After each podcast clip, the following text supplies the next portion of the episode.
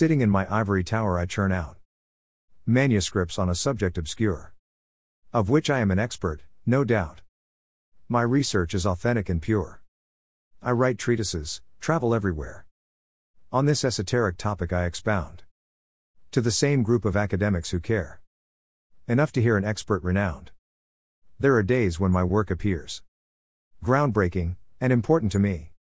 There are other days when I fear that I've lost touch with reality.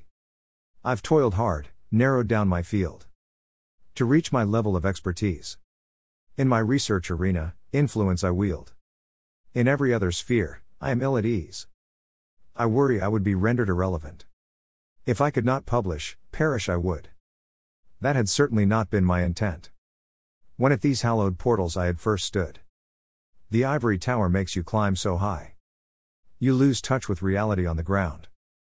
Let me descend from the limitless sky. Down to where real wisdom is to be found.